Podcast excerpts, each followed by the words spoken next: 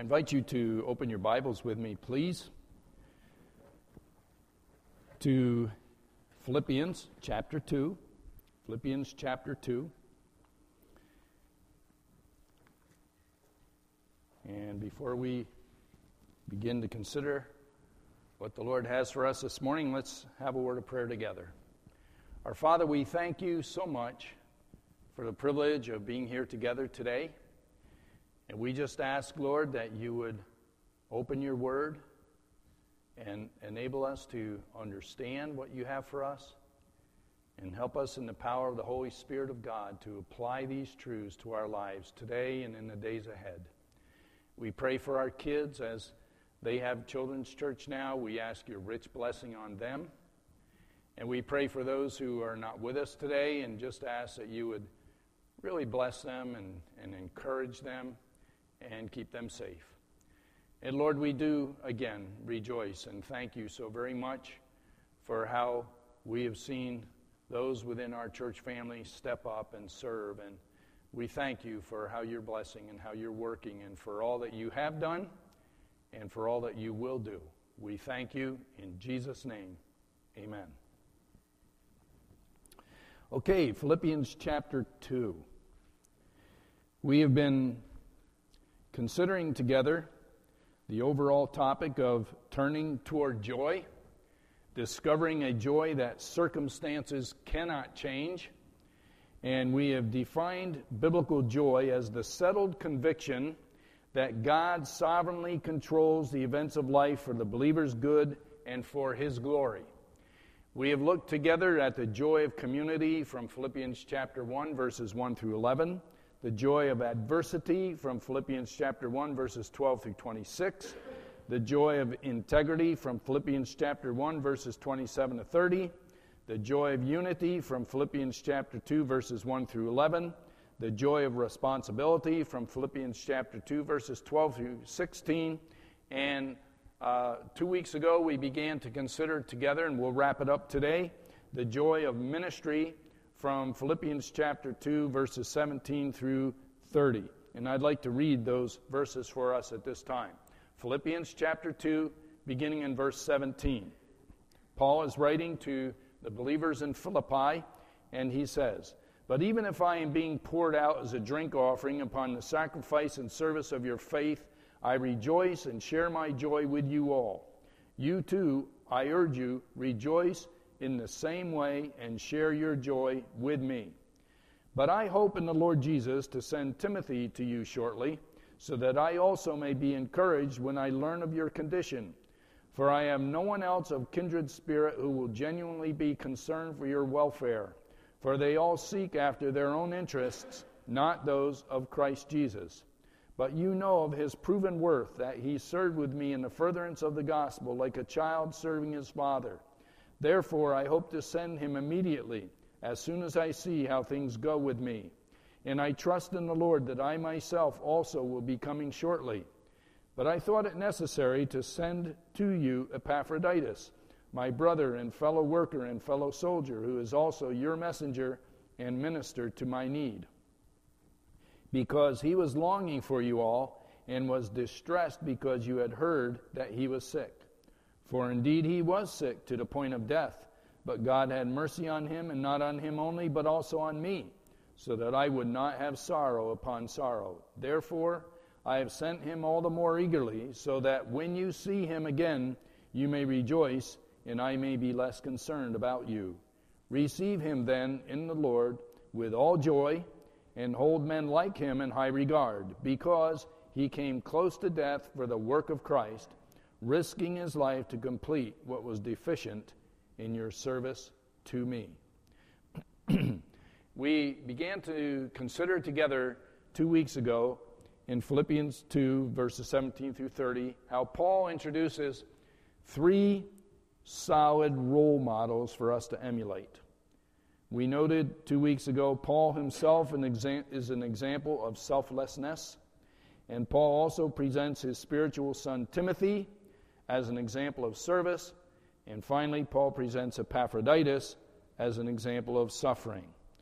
Two weeks ago, we noted again Paul, the model of selflessness. We noted that he was selfless in the discipline of his own life, he was selfless in discipling Timothy, he was selfless in dealing with the Philippians, and he was selfless in determining God's will. And we concluded by looking at Philippians 1:21 and Philippians 2:21 where Paul writes, "For to me to live is Christ and to die is gain."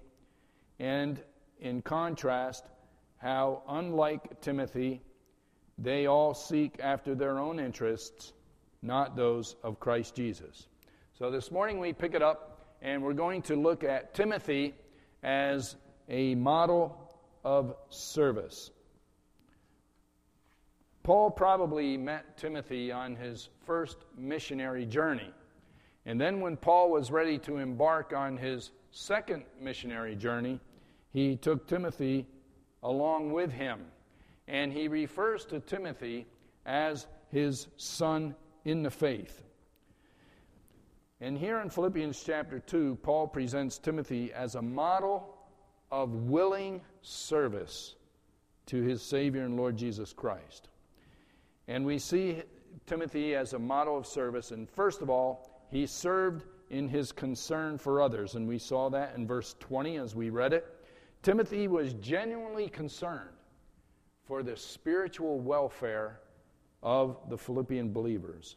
And Paul makes that abundantly clear in verse 20, where again he says, I am no one else of kindred spirit who will be genuinely concerned for your welfare. Paul knew that Timothy really cared about the Philippian believers.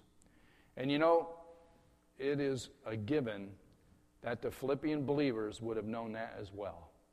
As they observed Timothy, they knew that he really cared for them and that he had great, genuine concern for them.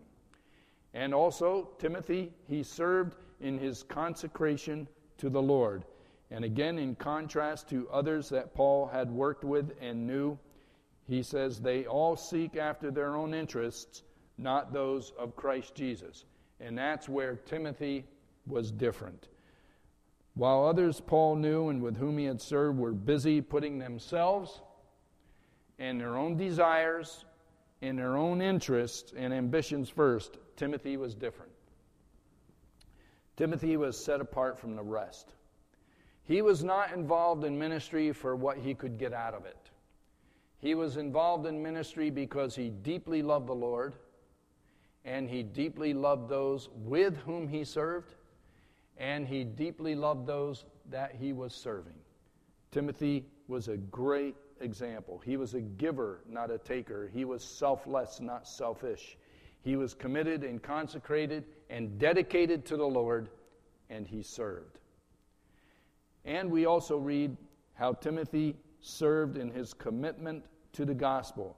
Again, verses 20 through 22. We won't read 20 or 21 again, but verse 22 you know of his proven worth, that he served with me in the furtherance of the gospel like a child serving with his father. Timothy stands with Paul in the line of those who considered themselves and behaved as bond slaves of Jesus Christ. One of the best books I've read over the last five years is a book entitled Slave. That's, that's the name of the book. And it, it approaches the whole topic of being a slave of Jesus Christ from the biblical perspective.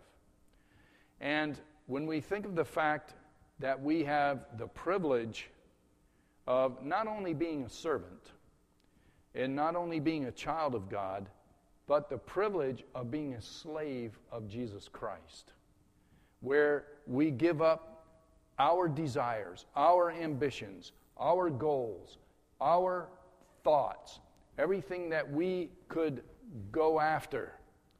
We see how Jesus Christ was a slave to his Father and how he was a slave to the will of his Father. And then how we see Paul and Timothy and Epaphroditus, these men who were bond slaves of Jesus Christ. They gave up everything that they would go after out of selfish ambition. And they gave up all their rights and followed the Lord Jesus Christ. They were committed to giving their lives to the proclamation of the gospel.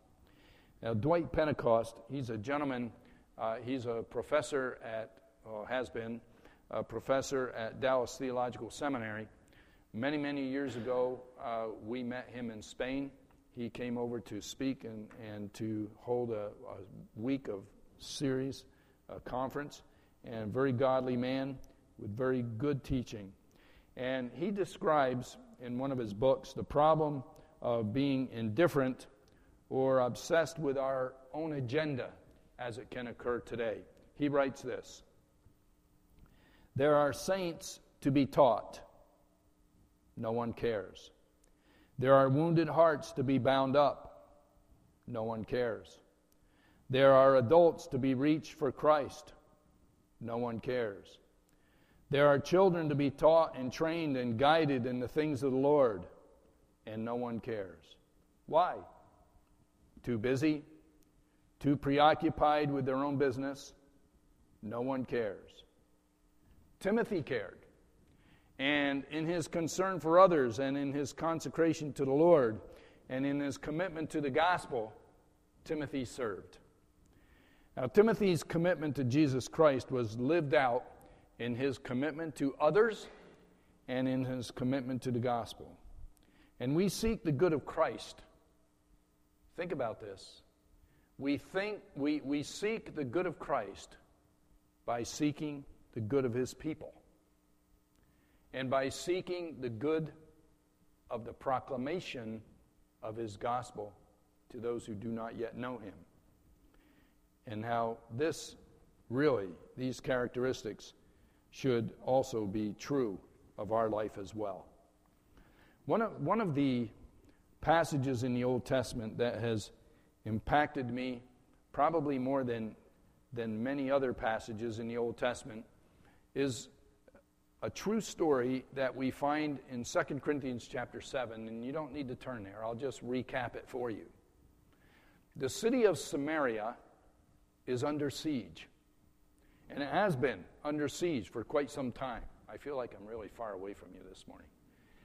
And uh, in, in, the, in the story, the true story, we find that the, the situation in Samaria was so bad that people were starving to death. And people resorted to cannibalism. Uh, people were, were eating children and, and other people, and it was, just a, it was just a horrible, horrible, horrible situation. And it was getting worse. Well, the Bible tells us that outside the city of Samaria, there were four lepers. And when I was a kid, I always, whenever I heard that, I'm seeing animals with spots and and you know what lepers are, but a child, when, you talk, when you talk to your kids about lepers, they might not understand that. You might want to explain it, because I didn't. For many, many years, I'm thinking, leopards, what do leopards have to do with this? But there were four lepers outside the city. And you know, they heard the screams, they heard the cries of the people within Samaria. And they too were starving. The lepers were starving. And they talked together and they decided, well, you know, if we stay here, we're going to die of starvation. We cannot get into the city because those people are starving too. And you know what they decided? Let's go to the camp of the enemy, the, the enemy that was sieging the city. They said, let's go to them. The worst that can happen is they'll kill us. We're going to die anyway. So let's go to the camp of the enemy. And maybe, just maybe, they'll have some mercy on us and, and throw us some food, like a dog. Well, what they did not know was during the night, God had sent a sound like a rushing army. to those who were sieging the city. And so when the lepers walked into the camp of the enemy, there's nobody there. And there's food all over the place. And literally, they, the Bible says they went from tent to tent and they just gorged themselves. Went to another tent and gorged themselves. Then they said this Hey, this isn't right. This is a day of good news. And we're holding our peace. Wow. Think of that. They went to Samaria, the city, and said, Hey, all the food you could ever want is in the encampment of the enemy. They're gone. All the food you could ever want. The people of Samaria were saved. Why? Because the lepers had good news and they shared it. Now, I know every one of you seated here this morning sees the application of that, right? And man, we, could, we can miss our mission. We can miss our mission. Now, we, we have the privilege of being a part of a beautiful church family. We come here, we love each other, and, and we have a great time with hospitality. And man, that stuff was good this morning. Those of you who weren't here, man, you missed some good Mexican food. And then you missed some really good cinnamon rolls.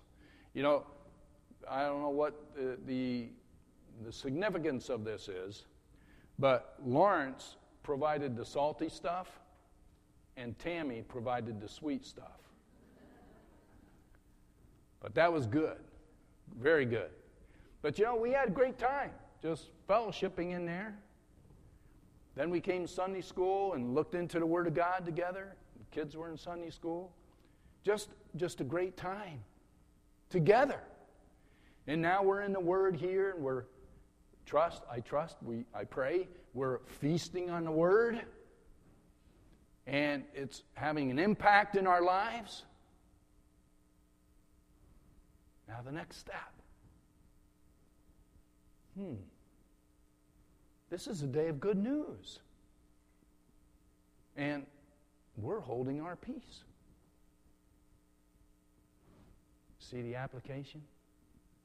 Now, we're not here just to get more people into Seneca. I'm not talking about that. We're, we're here to get people be used by God to direct people to the kingdom of God through faith in Christ. And if God blesses and prospers and, and enables Seneca to grow, that, that's great too. But you know, it's a day of good news. Let's not miss our mission. Let's not hold our peace. And you might think, well, I, I, I don't have a mission field. Oh, yes, you do. God puts you in your mission field every day. You don't have to be a pastor to have a mission field. Just stop for a moment. Right now, just stop and think. Where do you go during the week? Is there a, a place you'd like to go and get breakfast, maybe, or a place you'd like to go and get lunch, uh, or a place you'd like to go and grab a bite to eat every once in a while? That's your mission field. Where do you work? That's your mission field. Where do you shop? That's your mission field. God has given all of us a mission field. And your mission field is where God has placed you. And he might, you, might be in the on, you might be the only one in that place who's a missionary. Because everyone in this world is either a potential missionary or a potential mission field.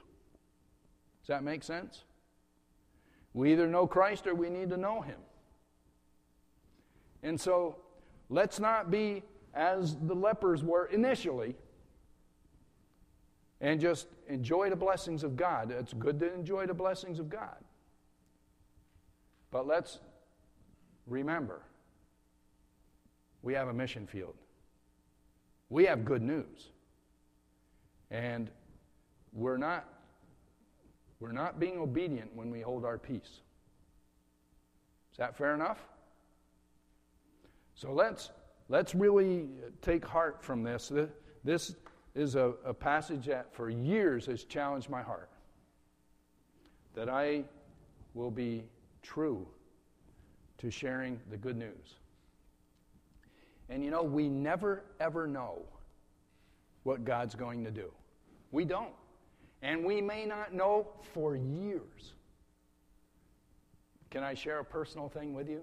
Actually, this was not part of my message because it just happened today. It happened today. Went to the mailbox here at the church, and a letter must have come yesterday. And, and on the outside, it was just written my name, this address, and it came from Rochester, New York. I'm thinking, well, who, who would be writing from Rochester, New York? Well, we picked up mail and we're coming over to park, and Hope said, Len, can I open it? I said, sure. It was per- addressed to me. I said, sure.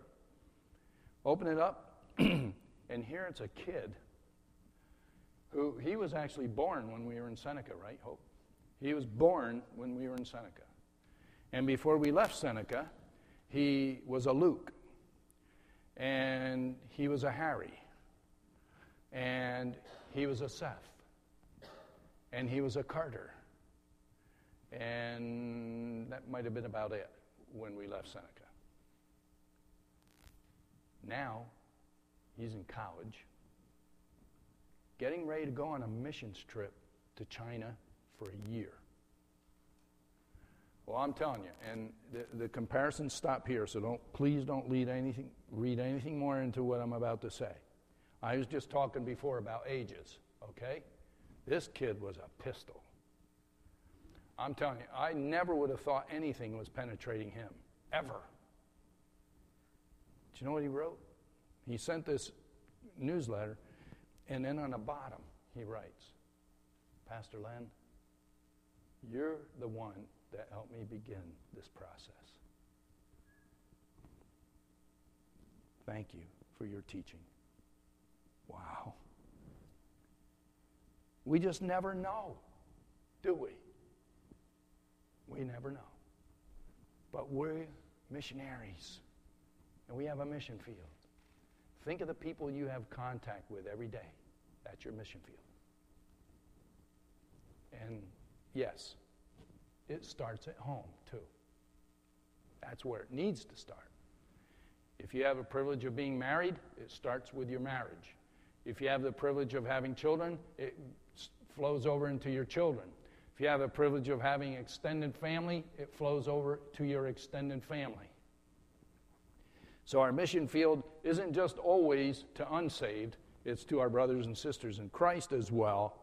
And I would venture to say all of us in our extended families probably have some who definitely need Christ. And so we have that privilege. I've really taken too much time on that, but I think it was important. So we see Timothy, and he's the model of service. And now let's look briefly at Epaphroditus, who is the model of suffering. Epaphroditus was a very respected member of the church at Philippi. The believers at Philippi had sent Epaphroditus to Rome to take a gift to Paul, who was imprisoned, and to be with him as long as he could during his imprisonment and to be a help and a support and a comfort to him. Now, while Epaphroditus was in Rome, he became very, very sick and nearly died. And the believers in Philippi heard about that, and, and they just had tremendous, uh, they, they really suffered because of what they heard had happened to Epaphroditus. They, they were so far away from him, they loved him, they cared about him, and they heard he almost died, and, and they were very anxious for him. Well, Paul decided to send Epaphroditus back to Philippi so that the believers would be able to see he was okay. And it was actually Epaphroditus who carries this letter back. This book of Philippians, we call it, is actually Paul's letter to the Philippian believers. And Epaphroditus, when Paul sends him back so that the believers can see he's okay, Paul gives Epaphroditus this letter and says, Take this. Take this to the believers in Philippi. And Epaphroditus did that. He used the occasion to instruct them to welcome Epaphroditus and acknowledge his sacrificial ministry. The sacrificial ministry he had extended to Paul, and that they in Philippi were also so very aware of. Now, apart from these verses, we would virtually, well, we wouldn't. We wouldn't know anything about Epaphroditus. It's the only place we read about him, right here. And yet, these verses are, are huge commentary on the life of Epaphroditus. He was the model of suffering. First of all, he suffered in his service to Paul. And to the Philippians, Paul described Epaphroditus as your messenger and minister to my need. And Paul says how Epaphroditus risked his life for Paul. Now, during this, the time in which Paul lived and the Philippians lived, uh, in the language of the common people, when he used that phrase, risking his life, it, it has to do with the idea of gambling or betting. And there were those who risked their lives for the cause of Christ, and they were called parabolani, the riskers. And so Epaphroditus was known as a risker. He was the one that laid it all on the line for Christ. And Paul knew that. The Philippian believers knew that.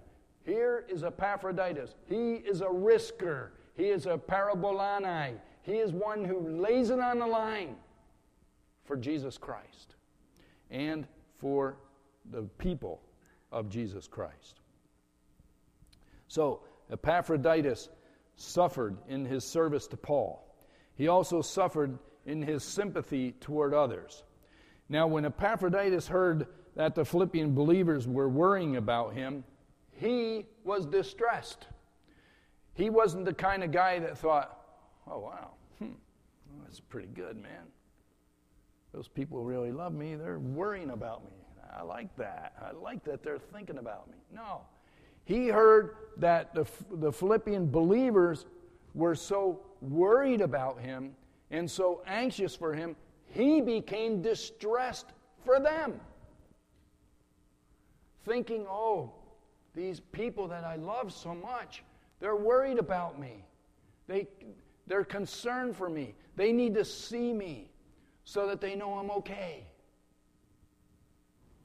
Paul sends him off. And the people are able to see him. So he, he, here's a, a great model of suffering. He suffered in his service to Paul, he suffered in his sympathy toward others. I have a book. I, I, actually received this book, I don't know, five years ago or so. It's uh, called Extreme Devotion. This is actually uh, written and printed by the Voice of the Martyrs. Maybe you've heard about them on a Christian radio. Uh, but they tell true stories of people who love Christ and the suffering that they experience because of their faith. I, would like to read one uh, segment in here. It's called Extreme Missionary. And this uh, is a true story that took place in Pakistan.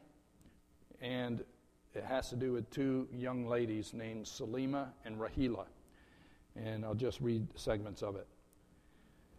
If you promise to carry your cross, it will be a life full of thorns, mountains, and difficulties, the Pakistani teenager said in a firm voice. Salima, a Christian who lives in Muslim dominated Pakistan, shared her faith with a schoolmate, Rahila, who later accepted Christ. Rahila's incensed family charged Salima with converting a Muslim, a charge that can carry the death penalty in Pakistan. Salima and her pastor were arrested, and her parents were questioned and beaten by police. Salima was abused while in police custody, but she would not deny her faith. In fact, she softly sang Christian songs in jail, hoping to draw others to Christ. Rahila fled her home, but her family hunted her down. When they offered her a final chance to recant her faith and return to Mohammed, she refused. For her crime, her own family executed Rahila. Salima went through lengthy court hearings. Rahila's family blamed her for their daughter's death. Eventually, the charges were dropped. But Salima's life will never be the same. She was forced to move to another so- part of Pakistan for fear of radical Muslims killing her. Yet the thorns, mountains, and difficulties have not dimmed her faith. In fact, she is preparing to serve as a missionary. She says, No matter how big the mountain, Jesus will help overcome. Missionaries are often mischaracterized as a sort of special forces, a unique troop in God's army of faith which acts on our behalf. The truth is, every believer is called to be a missionary. Some of God's most valuable work may take place around a kitchen table having coffee, in a next door neighbor's house. The heart of our mission remains the same wherever our mission may take us. We are bound to share the love of Christ. For some, sharing their faith with their closest friends would be a personal feat of heroic proportions. For others, a variety of cultural contexts will form their mission field. The measure of our mission is not what is important, it is our motivation that counts. To what extreme are we willing to go to share the good news of Christ? When some people share their faith, it means at least persecution, it could mean death. And we really have, yeah, maybe some sorts of persecution with people talking about us or making fun of us or whatever the case might be. But in comparison to other people's, we have a wide open door. Let's not miss our, miss our mission. Let's not miss it. Today is a day of good news. Let's not hold our peace. We see here, and I just wrap up very quickly with this uh, three descriptions of Epaphroditus. And Paul refers to him as his brother, his fellow worker, and fellow soldier. And, you know, as we, as we think about our relationship to each other, we're brothers and sisters in Christ, we're fellow workers, we're fellow soldiers. Because we are in a battle. The battle here in the States is a little more subtle than in other areas, but it is nevertheless spiritual warfare that we are involved in. So we really need to be aware of and follow the examples of Paul, Timothy, and Epaphroditus. And I'm going to conclude with this illustration. You may recall when we started this uh, a couple weeks ago, we read about Eric Liddell and uh, Chariots of Fire and how he was imprisoned and had a great testimony in prison and really impacted a little boy named David Mitchell. I conclude with this David Mitchell, the little boy who was imprisoned with Eric Liddell, saw the same quality in his hero. That is, the same qualities that we see in Paul and Timothy and Epaphroditus. He wrote, What was his secret? He unreservedly committed his life to Jesus Christ as his Savior and Lord. That friendship meant everything to him. By the flickering light of a peanut oil lamp, early each morning, he and a roommate in the men's cramped dormitory studied the Bible and talked with God for an hour. As a Christian, Eric Liddell's desire was to know God more deeply, and as a missionary, to make him known more fully. I pray that that's our desire to know God more deeply and to make Christ known more fully. Let's pray. Our Father, we thank you for the examples of Paul and Timothy and Epaphroditus, and more recently of Eric Liddell and of others that have impacted our lives. We pray, Lord, that we would be models of selflessness, models of service, models of suffering, that we would be totally committed to you and not miss our mission. Lord, may our desire be to know you more fully every day, and may it be our desire to make Christ more fully known every day. We pray in his name. Amen.